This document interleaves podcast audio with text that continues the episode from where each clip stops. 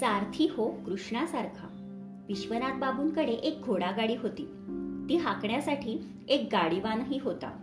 तो अंगाने चांगला धष्टपुष्ट उंचापुरा होता. त्याला भरदार मिशा होत्या.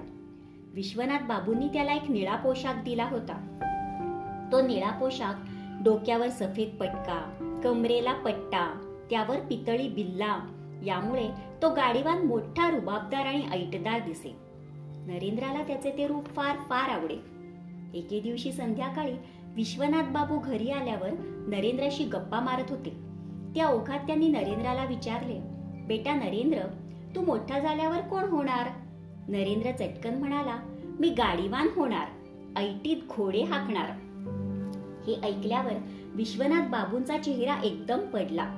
नरेंद्राला कसे आणि काय समजावून सांगावे हेच त्यांना कळेना.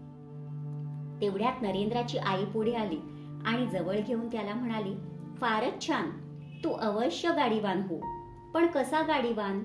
असे म्हणून तिने समोरच्या भिंतीवरच्या कृष्ण अर्जुनाला गीता सांगत आहे अशा चित्राकडे बोट दाखविले. त्या कृष्णासारखा तू सारथी हो. अर्जुनाच्या रथाचे घोडे हाकतानाच त्यानं अर्जुनाला जसं ज्ञान दिलं तसंच तूही कर. आपल्या आईचा हा जणू आशीर्वादच विवेकानंदांनी पुढील आयुष्यात सार्थ करून दाखविला.